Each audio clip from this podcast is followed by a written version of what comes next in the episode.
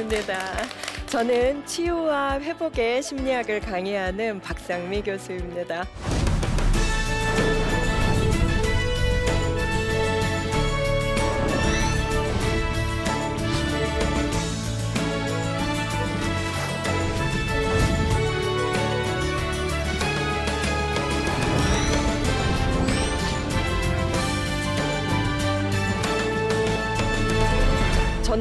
오랫동안 심리 상담을 하고 또 심리 상담 교육을 하면서 가장 많이 받는 질문이 뭐냐면 어떻게 하면 고난을 이겨낼 수 있을까요? 라는 질문이었어요.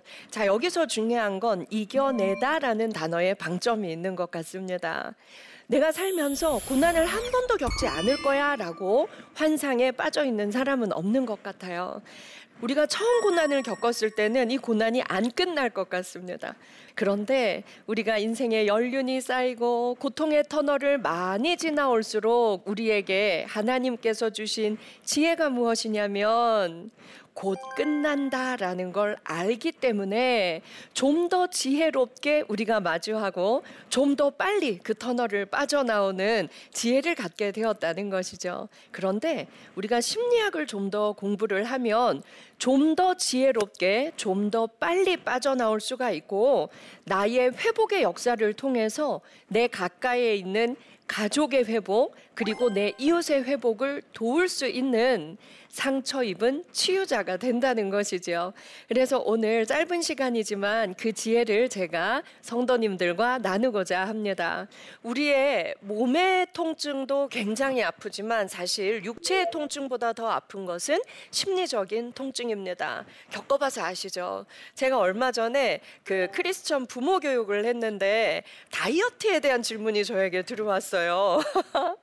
아 정말 너무너무 예, 살이 찌고 안 빠진다. 그러니까 아이들도 엄마는 다이어트 성공도 못하면서 우리한테 공부하라고 강요하지 마세요. 애가 이랬다는 거예요. 그래서 다이어트에 가장 좋은 게 뭘까요? 물어서 제가 마음고생입니다. 이렇게 알려드렸어요. 그랬더니 모두가 동의하시더라고요. 우리가 어떤 노력을 해도 안 빠지던 살이 정말 마음고생이 심할 때는 살이 쭉쭉 빠지는 경험을 아마 해보셨을 겁니다. 그 정도로 심리적 고통은 너무나 엄청난 고통이고 우리의 몸의 건강까지 굉장히 무너뜨리는 아픈 고통이라는 걸 알 수 있어요. 특히 착한 사람들이 그래요. 거절 잘 못하고 마음이 착한 사람들일수록 어때요? 유독 상처 많이 받아요. 그리고 혼자 끙끙 앓아요. 그리고 화병에 걸리기도 하고 우울증에 빠지기도 하고 그렇지요. 그러면 나는 왜 끊임없이 상처받을까? 나에게 한번 물어봐야 돼요. 나는 왜 끊임없이 상처받을까? 그건 바로 감정에 예민한 사람이기 때문입니다. 감정에 예민하다는 것이 단점일까요? 그렇지 않습니다. 감정이 유난히 섬세한 사람은 상처도 많이 받지만 타인의 마음에 공감도 잘해요. 어, 이러면 저 사람 마음이 아플 텐데. 어, 저 사람 되게 괴롭겠다. 어, 섭섭했겠다. 하지만 자꾸 자꾸 상처를 많이 받다 보면 우울이 올 수도 있고 인간관계가 두려워질 수도 있습니다. 그래서 상처 잘 받는 내 마음을 치유하고 회복시키는 노력은 나 스스로 할 필요가 있습니다. 그리고 부모가 유독 관계에서 상처를 많이 받는 성향을 갖고 있다면 아이들이 그걸 보고 배워요. 내 아이가 상처 많이 받고 밖에서 관계를 두려워하고 그러길 바라는 부모님은 아무도 안 계시지요. 그렇다면 내 마음 근육을 튼튼히 해서 내 아이들은 나보다도 더 건강한 마음을 가질 수 있게 우리가 도와줄 수 있다면 좋은 부모가 될 수 있을 겁니다. 자, 그렇다면 여러분, 내 감정이 왜 예민할까? 왜 예민해서 자꾸 상처받을까도 한번 생각을 해 봐야 합니다. 자, 여러분. 손등을 한번 이렇게 펼쳐 보시겠어요? 요즘 어느 장소에 가든 알콜로 소독하죠. 제가 성도님들을 뵌 순간에 어 코로나 우리 조심해야죠. 알콜 스프레이를 막 손바닥에 뿌려드렸어요. 그리고 손등에도 막 뿌려드렸어요. 어떤 마음이 드세요?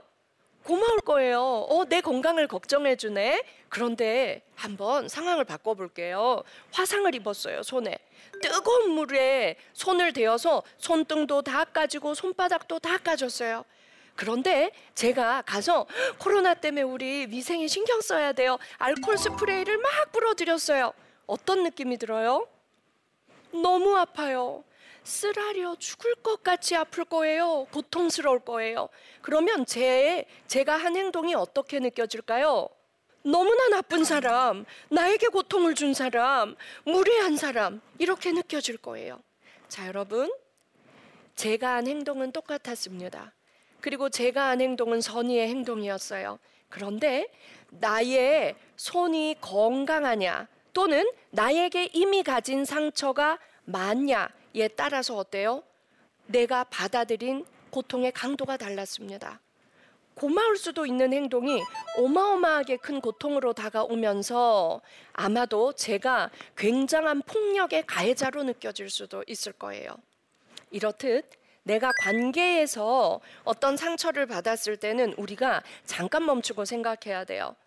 아, 이게 저 사람이 정말 나빠서 내가 상처받은 걸까? 내가 이미 가지고 있는 상처가 많아서 통증을 심하게 느낀 걸까? 우리가 판단할 수 있어야 한다는 거죠.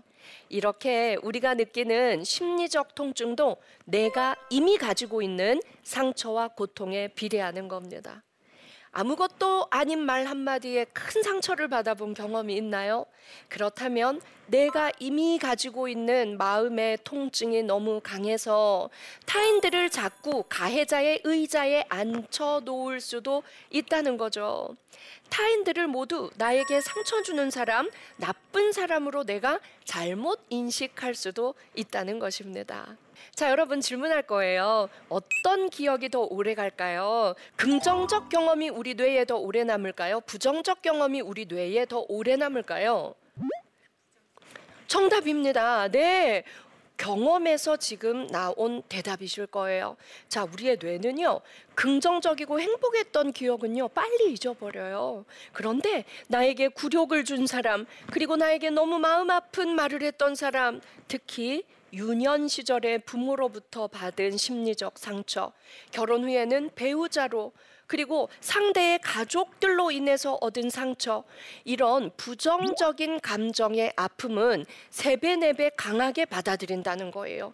그리고 그 기억이 세 배, 네배더 오래 지속된다는 것입니다. 자, 그러면 우리가 쉽게 답을 얻을 수 있어요.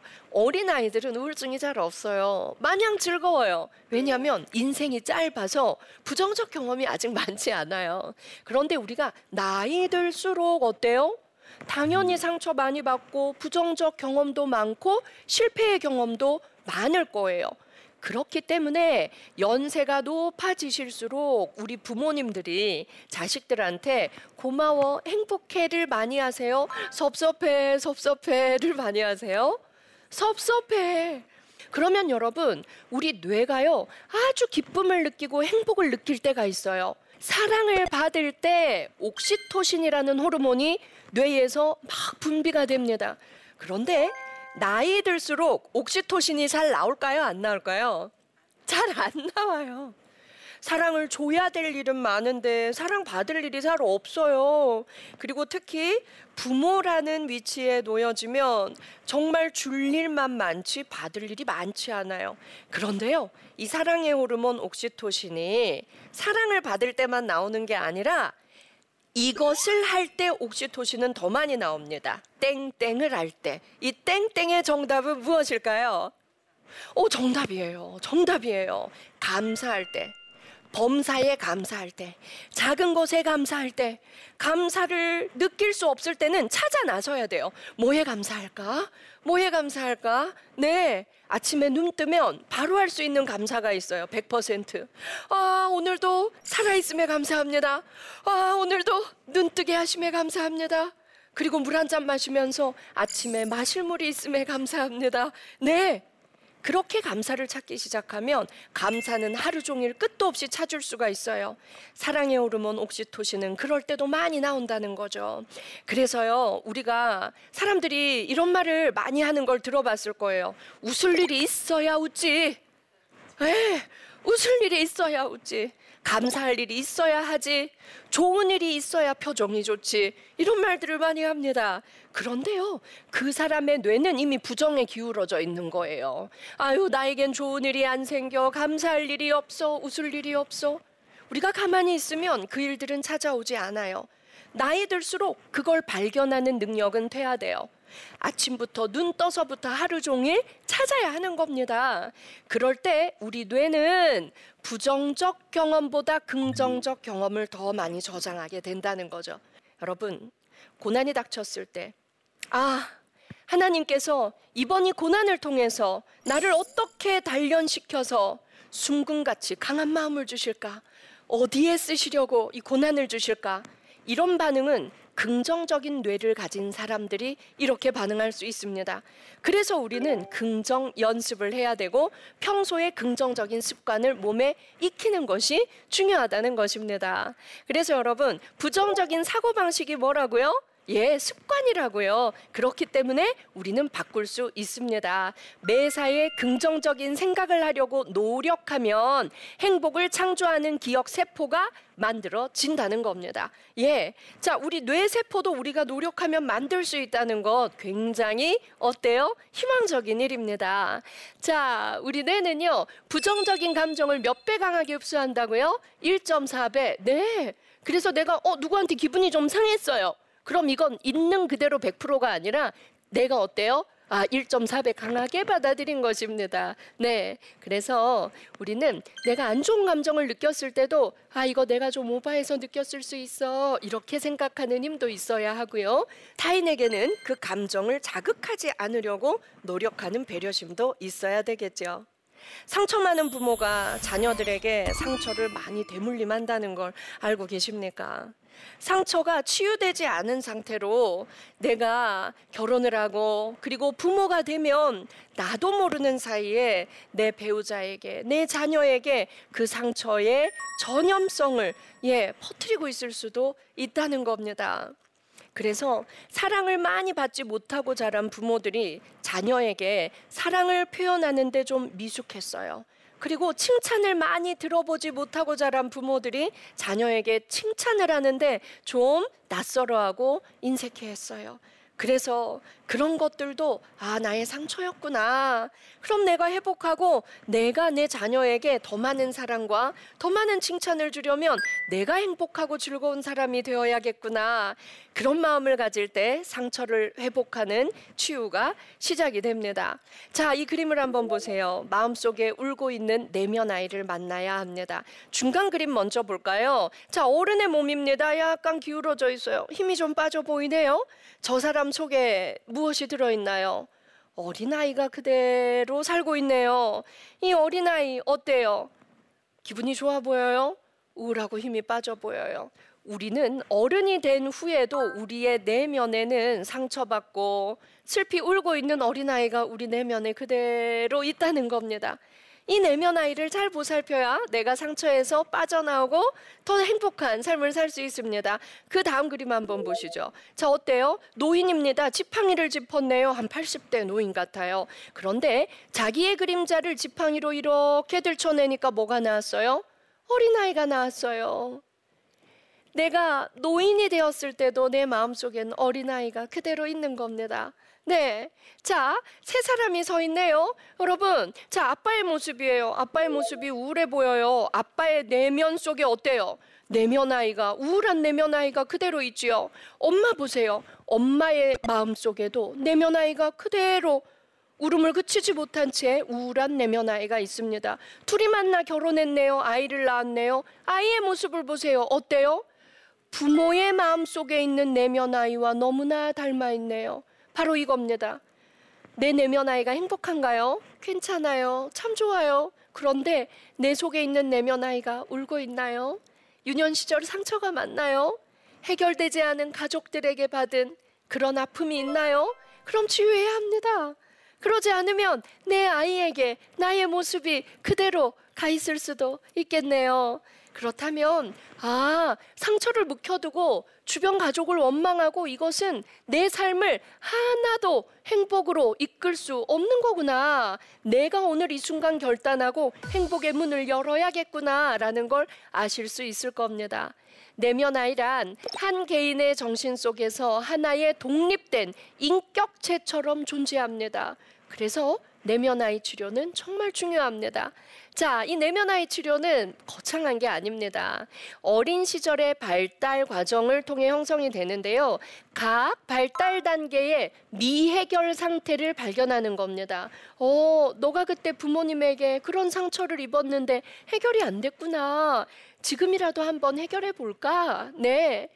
상처받은 내면아이와의 직접적인 접촉이 필요합니다. 내가 나와 대화하는 겁니다. 종이를 한 장 펼치고 나는 왜 사람들 앞에 서면 이렇게 떨릴까? 말 한마디가 제대로 안 나올까? 늘 바보같이 얼굴이 빨개질까? 아, 6학년 때 내가 학교에 준비물을 못 가져갔는데 선생님이 앞으로 불러내서 너무 심하게 야단쳤지. 내가 그때 너무 부끄러웠지. 그날부터 사람들 앞에 설 수 없게 되었지. 이런 것들 쓰고 나랑 대화하는 거예요. 상미야, 그때 얼마나 슬펐어? 너 정말 눈물 났을 거야. 내가 지금 생각해도 네가 그런 수모를 겪어도 학교를 계속 다닌 건 너무 대단해. 상미야 고생했어. 그리고 이렇게 오늘까지 잘 살아온 거 내가 너를 칭찬할게. 내가 나의 내면 아이를 끌어안는 방법입니다. 충분히 가능하다는 거죠. 그래서 우리가 고난을 이겨내는 마음은 이런 단계를 거쳐서 더 단단하게 만들 수 있는 겁니다. 부모의 인생에 내 인생을 겹치지 마세요. 라고 제가 써 놓았는데요. 예. 우리 어르신들이 이런 말씀 하는 거, 우리 엄마들이 이런 말 하는 거 들어본 분들이 계실 거예요. 아유, 그래. 내가 부모 복도 없는데 자식 복이 있겠어. 아유, 내가 부모 복도 없는데 남편 복이 있겠어? 이런 말씀들 들어보셨죠? 이게 바로 부모의 인생에 내 인생을 겹치는 것입니다. 이게 바로 부모의 상처를 끌어당겨서 나의 오늘을 망치고 내 자녀들에게도 3대에 걸쳐서 불행을 대물림하는 겁니다. 원하십니까? 저는 원한다는 사람을 한 명도 보지 못했습니다. 내가 내 부모에게서 받은 상처, 내 자녀에게 반드시 대물림해 주겠어. 손 들어 보실까요? 저는 한 명도 보지 못했습니다. 그럼 우리가 오늘부터 연습하면 됩니다. 자, 그래서 여러분, 잊혀지지 않는 어떤 어린 시절의 상처가 있나요? 그리고 부모님은 어떤 부정적 감정을 나에게 어떻게 표현하셨었나요? 이런 거 떠올려 봅니다. 그리고 내 부모가 싸웠던 방식대로 내가 상대와 싸우고 있는 건 아닌지 한번 떠올려 보는 겁니다. 제가 부부 상담, 부부 치료를 해보면 부부 싸움 패턴을 가지고 저희가 많은 대화를 합니다. 그때 제일 많이 듣는 말이 뭔지 아세요? 아, 저는 우리 부모님보다 많이 배웠고, 그리고 나는 신앙생활도 열심히 하고, 교양 있는 사람이니까 안 그럴 줄 알았는데, 너무 놀랍게도요, 부부싸움만 하면요, 옛날에 우리 엄마가 아빠한테 했던 그런 말과 행동을 제가 하고 있더라고요. 남자들도 마찬가지예요. 저희 아버지는 학력도 짧으시지만, 저는 대학 교수고요. 그리고 사회적 지위도 있는데요. 부부싸움만 하면 예전에 저희 아버지가 엄마한테 했던 행동을 제가 하고 있더라고요. 이런 고백들을 하십니다. 바로 이거예요. 그래서 우리가 부모님이 알게 모르게 나에게 물려준 그런 부정적인 삶의 방식을 내가 답습하고 있는 건 아닌지 그런 것 같다라는 마음이 들었다면 오늘이 기회입니다. 오늘 딱 끊어야 돼요. 그러면 내 자녀의 인생이 바뀝니다. 어떠세요? 어, 해봐야겠다 이런 마음이 드시죠. 그래서 상처의 뿌리 초감정을 돌봐야 합니다. 이 초감정이라는 것이 무엇이냐면 나의 오래된 상처입니다. 예. 내가 내 부모님에게서 느꼈던 아주 부정적이고 아팠던 감정들, 그런 아픔의 감정의 뿌리가 내 내면 속에 있다가 내가 성인이 되고 나의 배우자, 나와 관계 맺는 이웃들, 내 자녀들에게 그 감정이 계속 표출될 수 있다는 거죠. 초감정이 열등감이 많은 부모라면 그 열등감을 내 자녀에게 대물림할 수 있습니다. 내 초감정의 뿌리가 우울이라면 어려서부터 내가 우울을 많이 느꼈다면 내 주변 사람들에게 그 우울을 또 많이 전파할 수가 있는 거지요. 그래서 우리는 내 감정을 돌보고 아픔을 돌보는데 가장 먼저 우선해야 합니다. 그래서 여러분 우리가 생각해 보면요. 내가 내 아픔을 잘 돌봐야 내 이웃과 가족을 잘 돌볼 수 있기 때문에 우리가 나의 행복을 위해서 더 많이 투자해야 됩니다. 맛있는 게 있을 때 누구에게 양보하지 마세요. 누가 먼저 먹을까요? 내가 먼저 먹어요. 내가 행복해야 그 행복을 더 전파할 수 있기 때문입니다.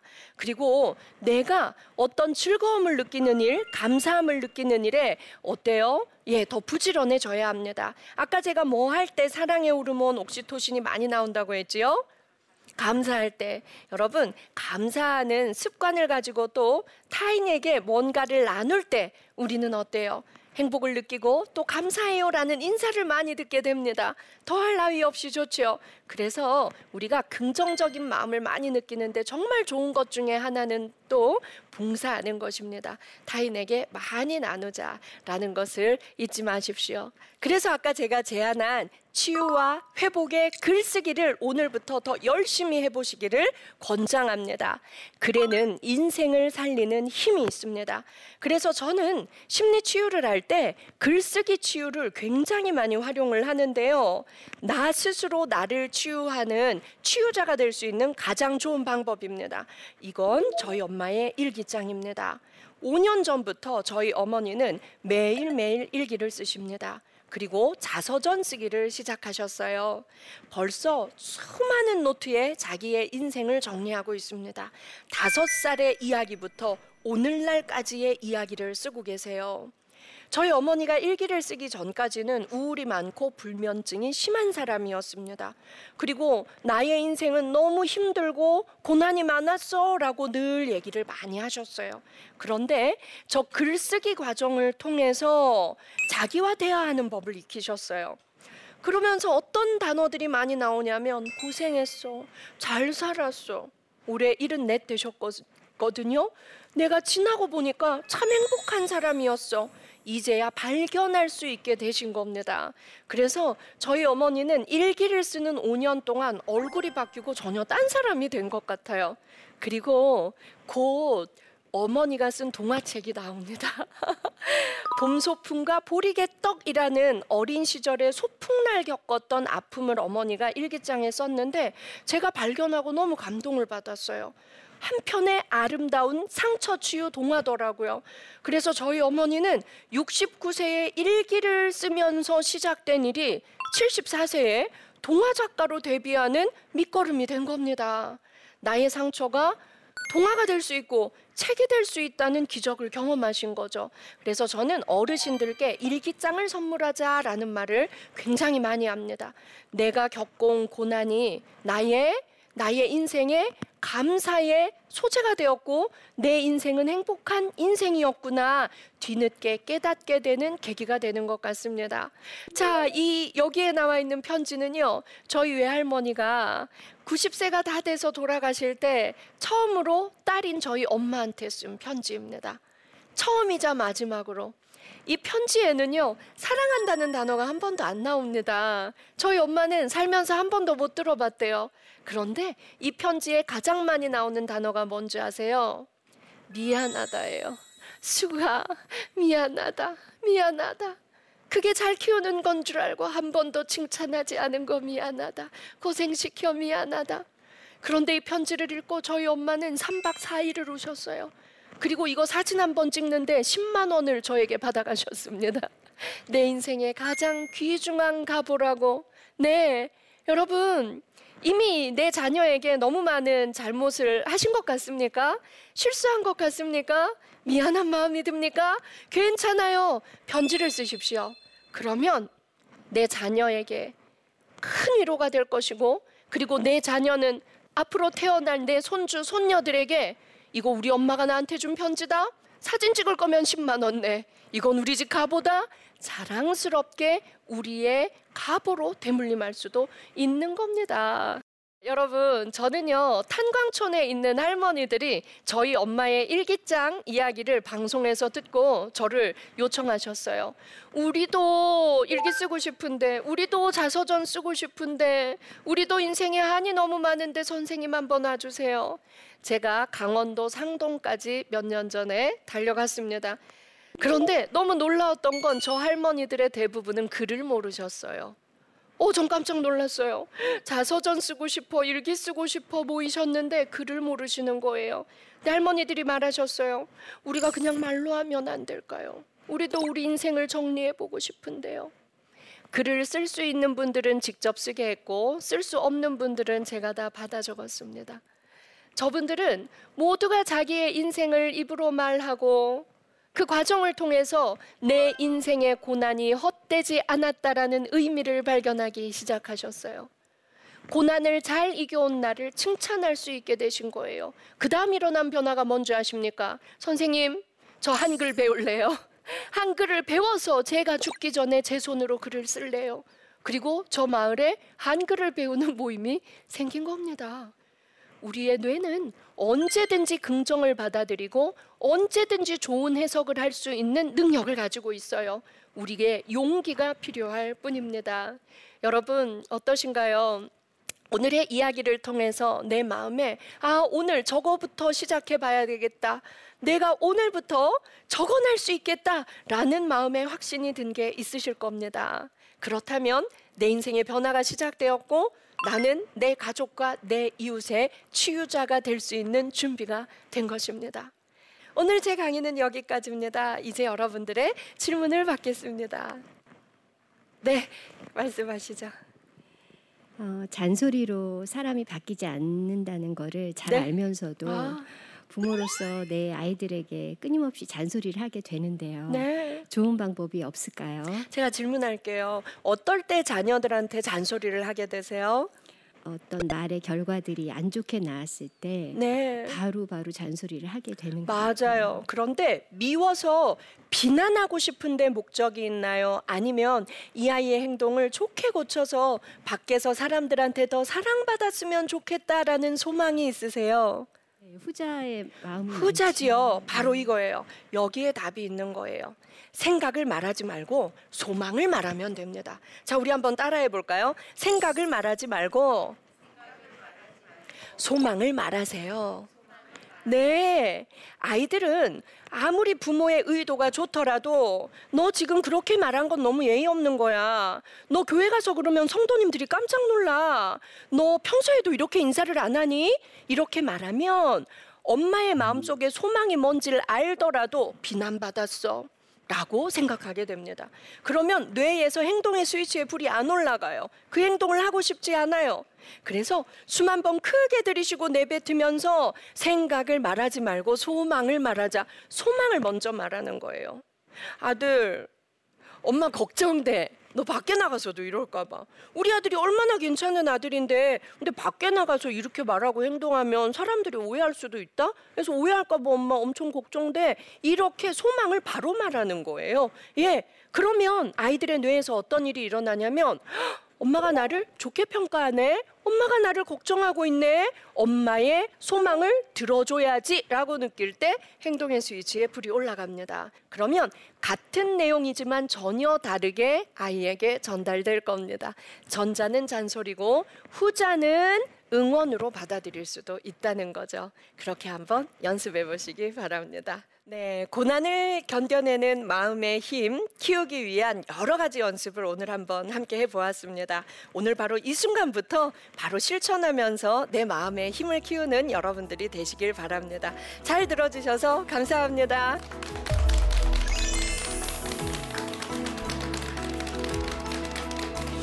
오늘 강의의 제목은 고난 속에서 내 마음을 단련하는 법입니다. 자, 우리의 뇌는요. 긍정적이고 행복했던 기억은요. 빨리 잊어버려요. 그런데 부정적인 감정의 아픔은 세 배, 네배 강하게 받아들인다는 거예요. 그리고 그 기억이 세 배, 네배더 오래 지속된다는 것입니다. 자, 그러면 우리가 쉽게 답을 얻을 수 있어요. 긍정적인 경험을 세 배, 네배더 많이 해야만 우리 뇌는 어때요? 부정으로, 우울로, 상처의 구렁텅이로 빠지지 않는 겁니다. 그런데요, 특히 사랑을 받을 때 옥시토신이라는 호르몬이 뇌에서 막 분비가 됩니다. 이 사랑의 호르몬 옥시토신이 사랑을 받을 때만 나오는 게 아니라 이것을 할 때 옥시토신은 더 많이 나옵니다. 감사할 때. 범사에 감사할 때 감사를 느낄 수 없을 때는 찾아 나서야 돼요. 뭐에 감사할까? 뭐에 감사할까? 그럴 때 우리 뇌는 부정적 경험보다 긍정적 경험을 더 많이 저장하게 된다는 거죠. 우리는 어른이 된 후에도 우리의 내면에는 상처받고 슬피 울고 있는 어린아이가 우리 내면에 그대로 있다는 겁니다. 종이를 한 장 펼치고 상미야 그때 얼마나 슬펐어? 그리고 이렇게 오늘까지 잘 살아온 거 내가 너를 칭찬할게. 내가 나의 내면 아이를 끌어안는 방법입니다. 그래서 아까 제가 제안한 치유와 회복의 글쓰기를 오늘부터 더 열심히 해보시기를 권장합니다.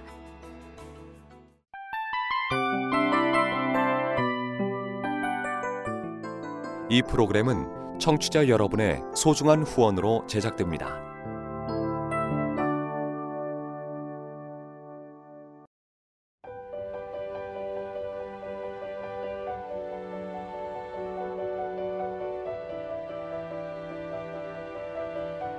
세상에는 수많은 교회들이 있지만 더 깊이 있는 말씀 강해를 찾기 위해 크기로만 교회를 선정하지 않습니다. 보다 좋은 영적 콘텐츠를 더 많이 나누기 위해 방송비를 받지 않습니다. 1년 365일 복음만 전하고 싶어서 우리는 광고를 하지 않습니다. 온누리의 복음을 땅끝까지 CGN TV와 함께 땅끝 성교사가 되주세요